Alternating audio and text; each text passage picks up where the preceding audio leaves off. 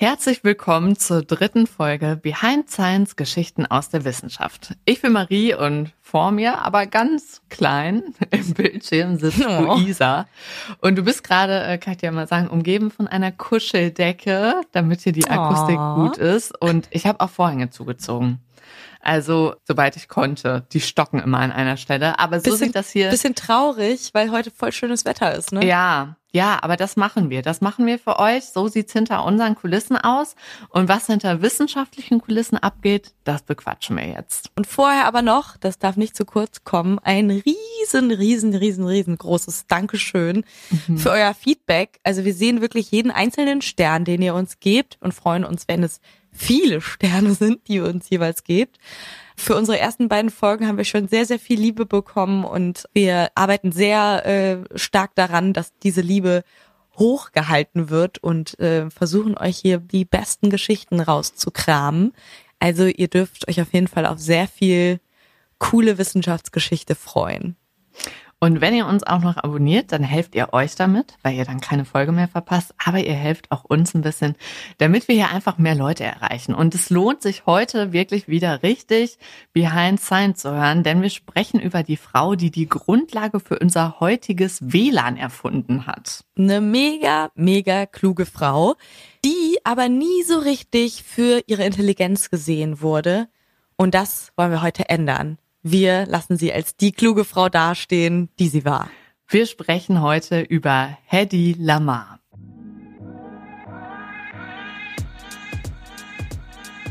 Behind Science. Geschichten aus der Wissenschaft. Mit Marie Eickhoff und Luisa Pfeifenschneider. Wenn ihr Hedy Lamar googelt, findet ihr beeindruckende Überschriften. Wir haben das mal für euch gemacht. Da steht zum Beispiel geniale Göttin oder schönste Erfinderin. Und sogar die Vogue hat zum Beispiel über sie geschrieben. Da war die Überschrift, warum wir der schönsten Frau der Welt das Wi-Fi verdanken. Die Erfinderin, über die wir heute sprechen, scheint also sehr schön zu sein. Sogar das deutsche Patent- und Markenamt nennt sie nämlich auf seiner Website eine erfinderische femme fatale. Wir stellen sie euch aber mal genauer vor. So, Hedy Lamar kam aus Wien, ist 1914 geboren. Sie wäre also heute 109 Jahre alt, könnte theoretisch noch leben, tut sie aber nicht, wäre auch ziemlich alt, ehrlich gesagt. Ihr Vater war Bankdirektor und ihre Mutter war Konzertpianistin. Klingt nach einer sehr interessanten Mischung, finde ich. Ihr richtiger Name, den ihr ähm, ihre Eltern damals gegeben haben, war Hedwig Eva Maria. Und äh, Hedy ist dann später ihr Künstlername geworden. Sie hatte einen Künstlernamen, weil sie Schauspielerin war und zwar richtig erfolgreich. Mit 17 Jahren schon hatte sie ihre erste Hauptrolle und die hatte sie vor allem, das muss man wirklich mal dazu sagen, ihrer Schönheit zu verdanken. Sie sagt, sie wusste gar nicht, dass sie so schön war, aber als sie gemerkt hat, dass sie das äh, nutzen kann, hat sie das auch gemacht. Ein Jahr später, mit 18, wird sie dann richtig berühmt. Aber gleichzeitig ist das auch schon der erste Skandal, den sie an der Backe hat. Und der ist so groß, dass er sie ihr Leben lang begleiten wird. 1933 spielt sie im österreichisch-tschechischen Film Ekstase mit. Das ist ein Liebesfilm, der sich aber als recht pikant entpuppt. Kann man vielleicht sich bei dem Namen des Films auch schon denken. Und Teddy ist in diesem Film nackt zu sehen. Ja, Skandal. Das war äh, ja. damals die erste Nacktszene in einem Spielfilm. Also die erste in einem Film, der kein Porno war, weil Pornos gab es damals natürlich auch schon, aber das war wirklich ein ganz normaler Spielfilm, der so im Kino lief. Und mhm. Nacktszenen im Kino, das gab's damals äh, wirklich noch nicht. Ähm, und sie ist da auch zu sehen, nicht nur nackt, sondern auch noch während sie einen Orgasmus hat oder einen Orgasmus spielt, und äh, ja, auch das war ziemlich neu für einen Kinofilm, wie ihr euch vielleicht denken könnt. Später sagt sie, dass ihr beim Dreh nicht so ganz klar war, dass sie jetzt so nah in dem Badesee zu sehen sein würde und auch das mit dem Orgasmus, das hätte sie wohl in dem Moment gar nicht so bewusst gespielt. Sie hätte da eher so, wäre da eher so Anweisungen von anderen gefolgt und dass es dann so aussehen würde später, war ihr wohl nicht klar. Aber es ist am Ende auch egal, denn für alle anderen sah es so aus. Ja, und der Film wurde dadurch natürlich ziemlich populär. Ähm, alle wollten diese Szene sehen, wo sie nackt in diesem Badesee irgendwie liegt oder schwimmt oder so. Aber es gab natürlich mit der ganzen Begeisterung von Leuten, die da schon irgendwie offener waren oder einfach nur, hm, ehrlich gesagt, eine nackte Frau sehen wollten, gab es ziemlich viel Entsetzen über diesen Film. Natürlich, äh, wer hat es gedacht, von der Kirche auch. Der Papst zum Beispiel hat sich richtig aufgeregt und auch Hitler, der damals gerade an der Macht war, hat den Film sofort verboten, denn in dem Film war eine jüdische Frau zu sehen. Hedy war nämlich Jüdin. Das wird später noch wichtig für die Geschichte, könnt ihr euch also schon mal merken. Nach diesem Ekstase-Film musste Hedy aber erstmal was anderes machen, denn auch ihr Vater, der fand die Szenen wirklich gar nicht gut und das war schon immer so ihr ein Kritiker von ihr, der ja aber auch sehr wichtig war. Und sie hat sich dann so von diesem ganzen, von dieser ganzen Aufregung herausgefordert gefühlt und hat gesagt, okay, ich beweise denn jetzt, dass ich auch anders kann und hat dann erstmal Sissy gespielt. Klar, wir sind ja in Österreich. Hedy hat also erstmal was ganz anderes gemacht und hat sich die Hauptrolle im Sissy-Musical geschnappt. Und das hat dann auch so bei dem Skandal geholfen ähm, und erstmal die Wogen geglättet. Ja, Sissy kennen wir. Da ist sehr wenig nackte Haut zu sehen, viel Stoff, Dafür viele, viele Kleider. ja, ich äh, bin gar kein Sissy-Fan. Aber gut, schön, dass das die Wogen geglättet hat bei ihr. Hat geholfen, Ja, ja. etwas, das auch noch geholfen hat, um sie so ein bisschen aus diesem Ekstaselicht zu rücken, war äh, eine Heirat. Sie hat geheiratet und zwar einen sehr wohlhabenden Mann. Fritz Mandel hieß der. Der ist 14 Jahre älter als sie. Damals, als sie äh, geheiratet haben, war sie also wirklich auch noch sehr jung und er war schon ein älterer Mann. Und der hat dazu auch noch in einer Branche gearbeitet, in der er sehr viel Geld verdienen konnte. Er war Waffenhersteller, einer der größten in Europa. Am Anfang findet Hedy das noch nicht so komisch. Sie hatten beide jüdische Wurzeln, also passte das irgendwie für sie schon zusammen vom Bild und sie hatte jetzt keine Angst vor dem oder so, zumindest am Anfang. Das Geschäft von Fritz wird dann nämlich immer größer. Klar, der Krieg, der kündigt sich an. Und er hat auch kein Problem damit, Geschäfte mit den größten Faschisten der damaligen Zeit zu machen. Also es ging wirklich von Hitler bis Mussolini. Seine Kunden sind auch immer mal wieder bei ihm zu Hause. Also man erzählt sich Hitler persönlich jetzt wohl nicht, aber Mussolini könnte schon da gewesen sein. Nach und nach merkt Hedi, also irgendwie diese Faschisten, die gehen hier jetzt nicht mehr nur ein und aus. Ich glaube, Fritz wird langsam selber einer von denen. Das klingt so gruselig irgendwie. Aha. Und als sie das dann realisiert, zieht sie die Reißleine. Fritz ist sowieso auch schon die ganze Zeit total eifersüchtig und äh, engt sie sehr stark ein. Also trotz des Prunks, in dem sie da lebt, fühlt sie sich super unwohl mit ihm. Ähm, und er will zum Beispiel auch nicht, dass sie schauspielert und kauft auch alle Kopien von diesem Ekstase-Film auf, damit die nicht mehr in der Welt kursieren können.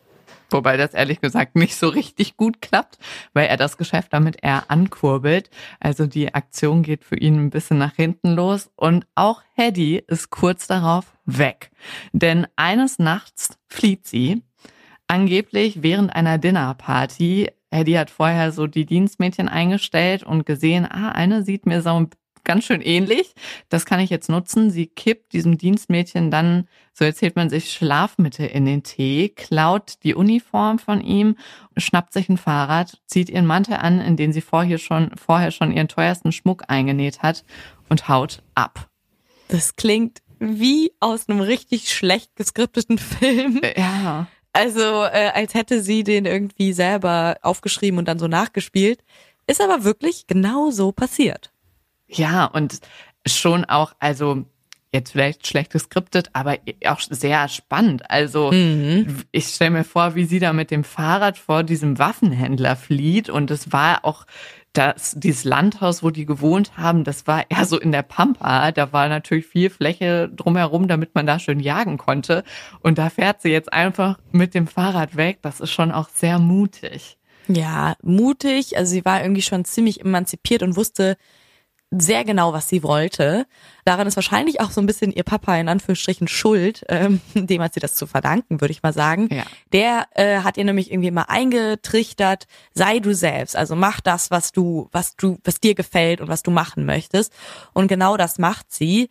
Sie heiratet übrigens äh, nach dieser zerschlagenen Ehe noch fünfmal.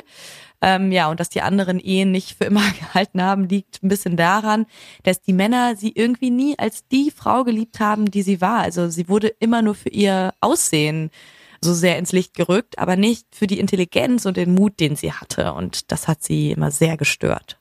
Ja, über diese anderen Talente sprechen wir gleich noch ausführlich. Vorher machen wir aber einen Sprung nach Hollywood. Das ist ihre nächste Station und dahin bringt sie der Produzent Louis Meyer. Der ist gerade in Europa unterwegs, um da so ein paar Talente abzuwerben. Der hat sich gedacht, okay, durch den Krieg wird das hier jetzt langsam alles ein bisschen ungemütlicher. Die Talente, die neuen Stars, die wollen vielleicht gar nicht hier bleiben und ich kann die jetzt vielleicht für wenig Geld mit nach Hollywood nehmen. Das war so sein Plan. Dafür war er in Europa unterwegs.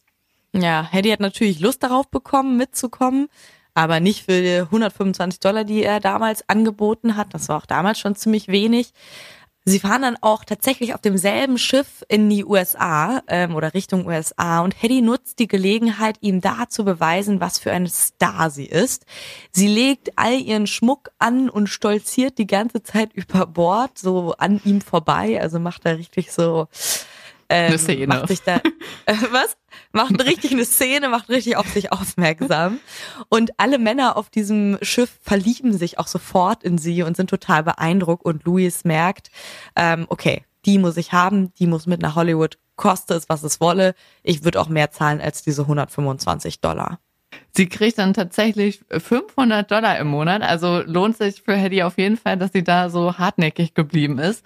Und sie kriegt dazu noch einen Vertrag bei seinem Studio MGM. Und ich dachte erst, ich kenne das nicht, aber das, ihr kennt das sicher. Das ist dieses äh, Logo von diesem brüllenden Löwen, das mm. immer so bei diesen fetten Kinofilmen vorne im Vorspann ist. Also das war dann ihr neues Studio. Ja, und äh, neben diesen 500 Dollar, diesem krassen Vertrag und diesem mega Kontakt zu Louise Meyer erhält sie auch ihren Künstlernamen.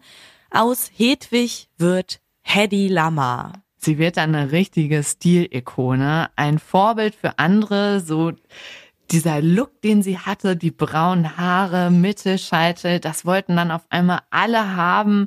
Das war der Hedy Lamar-Look, noch so leicht, leicht gewellt. Und angeblich hat sogar Disney sein Schneewittchen nach ihr gestaltet und auch Catwoman, diese Comicfigur, die ist wohl von ihr inspiriert. Sie wird wirklich als die schönste Frau der Welt auch vermarktet, aber eigentlich hat das nicht gezeigt, was sie noch war, neben ihrer Schönheit.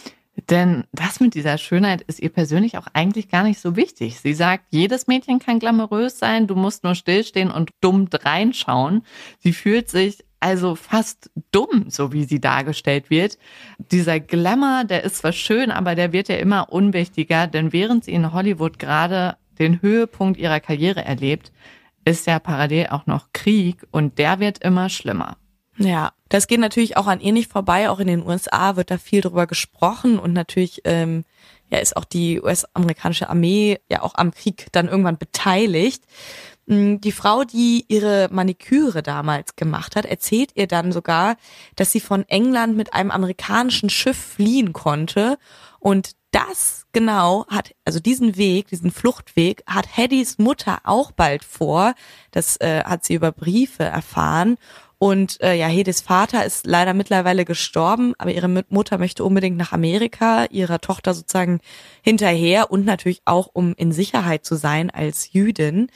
Und jetzt erzählt eben diese Dame, die ihr die Maniküre macht, dass äh, sie diese schreckliche Fahrt überstanden hat, aber auch, dass sie da die ganze Zeit Explosionen gehört hat, während sie in diesem Schiff waren.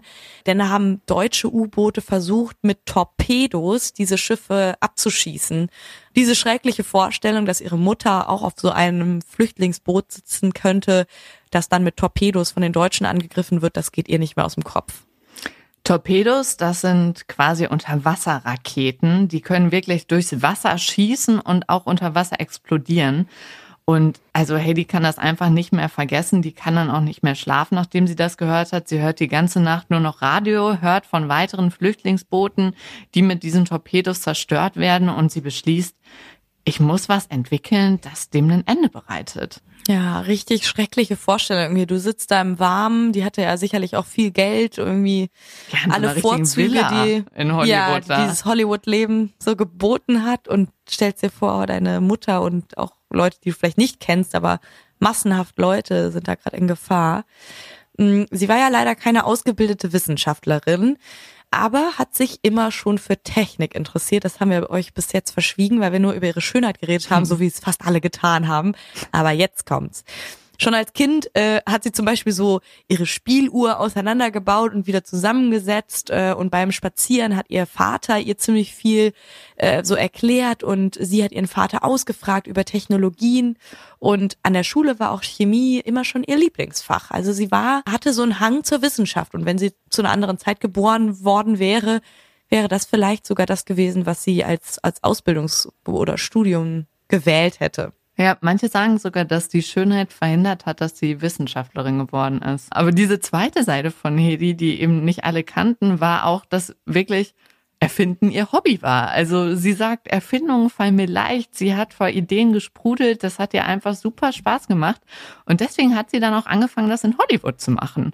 Sie hatte einen befreundeten Erfinder, der hat ihr dann sogar einen Labortisch in ihre Hollywood-Villa gebaut. Das finde ich richtig cool. Und eine kleine Version davon hatte sie noch in ihrem Wohnwagen. Das war so der Wohnwagen, den sie immer bei Drehs dann dabei hatte. Und so konnte sie auch in den Drehpausen und immer abends halt zu Hause nach Drehschluss weiter tüfteln. Und irgendwann hat sie dann eine geniale Idee und diese Idee soll wirklich im Meisterwerk werden. Ihre drängendste Frage war ja, wie sie die Flüchtlingsboote, die von den Deutschen angegriffen wurden, schützen kann.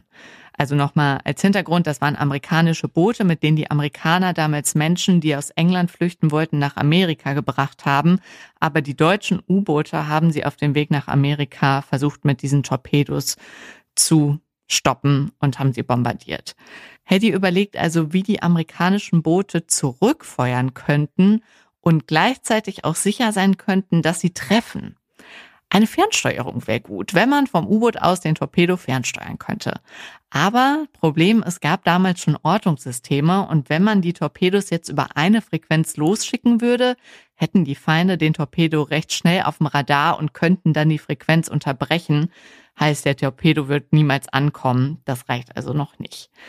Inspiration findet Hedy dann bei einer Fernsteuerung fürs Radio. Die war damals noch ganz neu.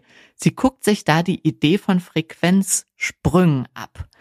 Denn wenn man mit einer Fernbedienung zwischen Radiosendern wechseln kann, das ist ja im Prinzip auch die ganze Zeit ein Sprung zwischen Frequenzen.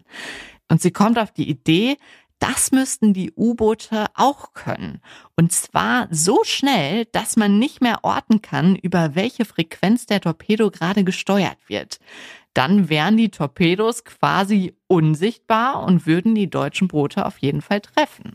Genau, also sobald sozusagen der Feind rausfindet, ah, die sind auf dieser Funkfrequenz und steuern den Torpedo darüber, zack, sind die schon auf eine neue Funkfrequenz umgesprungen und steuern den Torpedo weiter, aber eben auf einer anderen Funkfrequenz. Es ist tatsächlich nicht ganz einfach zu verstehen und umso krasser finde ich, dass sie das einfach so entwickelt hat, ohne Hintergrundwissen, weil wir haben echt ein paar Schleifen gedreht, auch um es zu verstehen, ja, wir haben es mal versucht, uns Also- gegenseitig zu erklären. Wir hoffen, ihr habt es jetzt verstanden, sonst schreibt uns gerne noch mal eine Mail am Ende. Ja, das ist die Idee von Hedy. Es ist ja auch damals ganz klar, dass das die Lösung ist, damit äh, diese Torpedos ähm, nicht entdeckt werden vom Feind und ihr Ziel treffen. Sie nennt diese Erfindung Frequenzsprungverfahren, aber sie kann das damals nicht so ganz alleine umsetzen und holt sich deshalb Hilfe, und zwar von ihrem Freund George Anteil. Der ist auch kein Forscher, sondern Komponist. Also es ist irgendwie eine wilde Mischung aus dieser Schauspielerin, einem Komponisten, die ähm, ein total wissenschaftliches ähm, äh, Ding irgendwie entwerfen. Und der ist aber auch ziemlich experimentierfreudig und er hat vor kurzem erst geschafft, mit 16 selbstspielenden Klavieren äh, die so synchron zu schalten, dass ähm, die sozusagen gleichzeitig eine Melodie spielen, die dann am Ende sozusagen äh, zusammengefügt Sinn ergibt. Und diese Technik, diese gleichgeschalteten Klaviere, das nutzen die dann auch für die Torpedos, um diese Synchronsteuerung reinzubringen. Sie schlagen ihre Idee dem Erfinderrat vor. Der ist auch total begeistert und organisiert den beiden dann noch einen Elektronikexperten, der so die letzten Feinheiten entwickeln kann. Und 1941 melden Hetty und George Patent an und stellen ihre Erfindung direkt der Navy vor. Also die wollen sie direkt weitergeben. Ja, und auch George, der Komponist, hat damals äh, seine ganz persönliche Geschichte, die ihn angetrieben hat, diese Erfindung voranzubringen. Sein kleiner Bruder war nämlich der erste Amerikaner, der im Kampf gegen die Nazis gefallen ist. Und ähm, ja, er wollte genauso wie Hedy auch, dass dieser Krieg endlich aufhört. Die zwei sind also bei der Navy, haben ihr Patent dabei und sind überzeugt, mit dieser Erfindung wäre die Navy den Deutschen absolut überlegen. Aber die Navy lehnt ab und macht sich auch noch lustig über sie. Also sie sagt denen dann sowas wie, ah, wollen Sie ein Pinola, das sind diese selbstspielenden Klaviere, etwa in den Torpedo stecken? Geht mal lieber wieder. Richtig also, traurig. Ich finde ganz schlimm. Voll, also total bescheuert auch, sich das nicht mal Dumm. anzugucken. Und sie haben es einfach nicht gerafft irgendwie. Äh, einfach abgelehnt, ähm, ja, mit abgelehnten Wissenschaftlerinnen, da haben wir auch schon drüber gesprochen. Bei ihr kam wahrscheinlich auch noch hinzu, dass sie eben Künstlerinnen waren, ähm, oder bei den beiden kam das dazu, keine WissenschaftlerInnen. Und deswegen, ja, haben die denen nicht so richtig geglaubt. Und dann auch noch so schön. Das konnte natürlich gar nicht ja, sein. Ja, also Schönheit ja. und Intelligenz, das sorry, aber das geht wirklich gar nicht zusammen. also sie wird dann, sie kriegt dann den Tipp, doch lieber ähm, Kriegsanleihen zu verkaufen. Das macht sie dann mhm. auch. Also sie setzt sich schon ein für dieses Land, in dem sie ja noch nicht mal als Staatsbürgerin ist. Aber ein Jahr später wird ihre Erfindung beschlagnahmt. Und jetzt passt auf, warum. Also das ist wirklich, ist wirklich Krönung. Krönung, ja. Ja. Begründung, äh, dass diese Erfindung beschlagnahmt wird, ist, dass sie das Eigentum einer feindlichen Ausländerin ist. Also nochmal, äh, um uns das in Erinnerung zu rufen. Sie hat sich richtig eingesetzt, sie hat was entwickelt. Äh, sie lebt auch jetzt mittlerweile ja schon einige Jahre in Amerika, aber ja, irgendwie ist es dann so, dass sie immer noch als Ausländerin gilt. Als Feind? Ja, als Feindin. das ist wirklich bescheuert. Und eben sollte sie noch Kriegsanleihen verkaufen und jetzt gehört sie ganz plötzlich äh, zum Feind. Also spannend, äh, wie sich da das Ganze dann entwickelt hat. Richtig deprimierend irgendwie. Ja, voll deprimierend. Aber bei Hedy ist mittlerweile auch einiges los. Sie ist mittlerweile Mutter, natürlich nicht lange mit dem Mann zusammen dieser Kinder. Ihr kennt ja Hedy. Also sie lässt sich auch von ihm scheiden, ist dann alleinerziehend, hat also echt super viel Arbeit, hat nicht viel Zeit, jetzt drüber nachzudenken, was mit der Erfindung passiert. Und sie hätte nach dem Krieg sogar ihr Patent zurückklagen können, aber das wusste sie nicht und sie hält es halt für längst verloren. Ja, dabei hat die Navy das 1962 sogar in der Kuba-Krise verwendet. Alle ihre Torpedos wurden ähm, eben mit Heddys Frequenzsprüngen gesteuert und das war dann auch relativ erfolgreich. Aber da gehörte die Idee eben nicht mehr Heddy und das Patent war drei Jahre zuvor abgelaufen und ohne dass sie geklagt hat, konnte sie das auch nicht zurückgewinnen. Und das bedeutet dann wirklich, Hedy und George haben nie Geld mit ihrer Erfindung verdient. Das hat dann auch dazu geführt, dass Hedy später ganz zurückgezogen gelebt hat. Sie hat zwar viele Schönheits-OPs gemacht, so ab 40 dann, aber irgendwann haben die OPs sie auch nicht mehr schöner gemacht und sie hat sich einfach immer mehr zurückgezogen. Ich glaube, sie war auch nicht richtig glücklich, so dass sie halt ihr Leben lang nie als die Frau gesehen wurde, die sie war, hat sie bis zum Ende verletzt. Ja, in jeder Talkshow und in jedem Interview wurde sie auch immer wieder auf diesen Ekstase-Film angesprochen, den sie mit 18 gedreht hat. Aber nach ihrer genialen Erfindung hat sowieso niemand gefragt. Und ja, ihre Erfindung wurde ja nicht nur für Waffen genutzt und deswegen sprechen wir sozusagen indirekt noch über ihre Erfindung, auch wenn wir vielleicht nicht wissen oder erst nach diesem Podcast jetzt wissen, dass das ein bisschen auch was mit ihrer Erfindung, mit diesem Frequenzsprungverfahren zu tun hat. Denn das ist die Grundlage für unsere heutige Telekommunikation und darauf baut auch die GPS-Funktionalität, das WLAN und Bluetooth auf. Also man muss schon fairnesshalber sagen, sie hat das WLAN jetzt zum Beispiel nicht selber erfunden, aber sie hat diese Grundlage geschafft. Und ohne ihre Frequenzsprünge hätten wir auch ständig Signalstörungen. Also wir könnten gar nicht alle so gleichzeitig kommunizieren, aber mit diesen Sprüngen ist das möglich, dass wir alle quasi aneinander vorbei hüpfen. Ja, richtig genial und irgendwie schön die Vorstellung, dass es dann nicht nur für den Krieg genutzt wurde, wenn ja. auch, aber ähm, ja, wir profitieren gerade in diesem Moment davon, weil wir uns hier über. Schade, dass sie das nicht über, weiß. Ja, halt. schade. Sie hatte ja. immer vor, eine Autobiografie zu schreiben, um so ein bisschen ihre Perspektive, ihrer Lebensgeschichte auch zu erzählen, aber leider ist daraus nichts geworden. Und deswegen erzählen wir ihre Geschichte jetzt hier. Ja, ich hoffe, das war ganz nach ihrem Geschmack, wie wir es erzählt haben. Bestimmt. Auf ihrem Grabstein in Wien steht übrigens Schauspielerin und Erfinderin. Also immerhin da wurden ihre beiden Talente gewürdigt. Das finde ich irgendwie sehr tröstlich. Und wenn ihr das nächste Mal WLAN nutzt oder eure Bluetooth-Box, dann denkt doch mal an Hedy Lamar und dass sie nicht nur eine wunderschöne Frau war, sondern auch eine sehr intelligente Frau von der wir alle profitiert haben. WLAN könnt ihr übrigens auch hervorragend nutzen, um uns Feedback zu schreiben oder Vorschläge, über wen wir hier mal als nächstes sprechen sollten. Schreibt uns das gerne an podcast at behindscience.de. Ja, vielen, vielen, vielen Dank euch fürs Zuhören. Vielen Dank an Mermel Productions und ULab für die Hilfe bei der Produktion. Und ja, hört gerne beim nächsten Mal wieder rein und abonniert uns sehr, sehr wichtig. Ja, teilt ihn auch mit euren liebsten Menschen und wir freuen uns, wenn wir uns dann nächsten Samstag wieder hier hören und mit euch über alles reden können, was hinter den Kulissen von Wissenschaft passiert. Freue ich mich jetzt schon drauf. Macht's gut. Tschüss. Tschüss.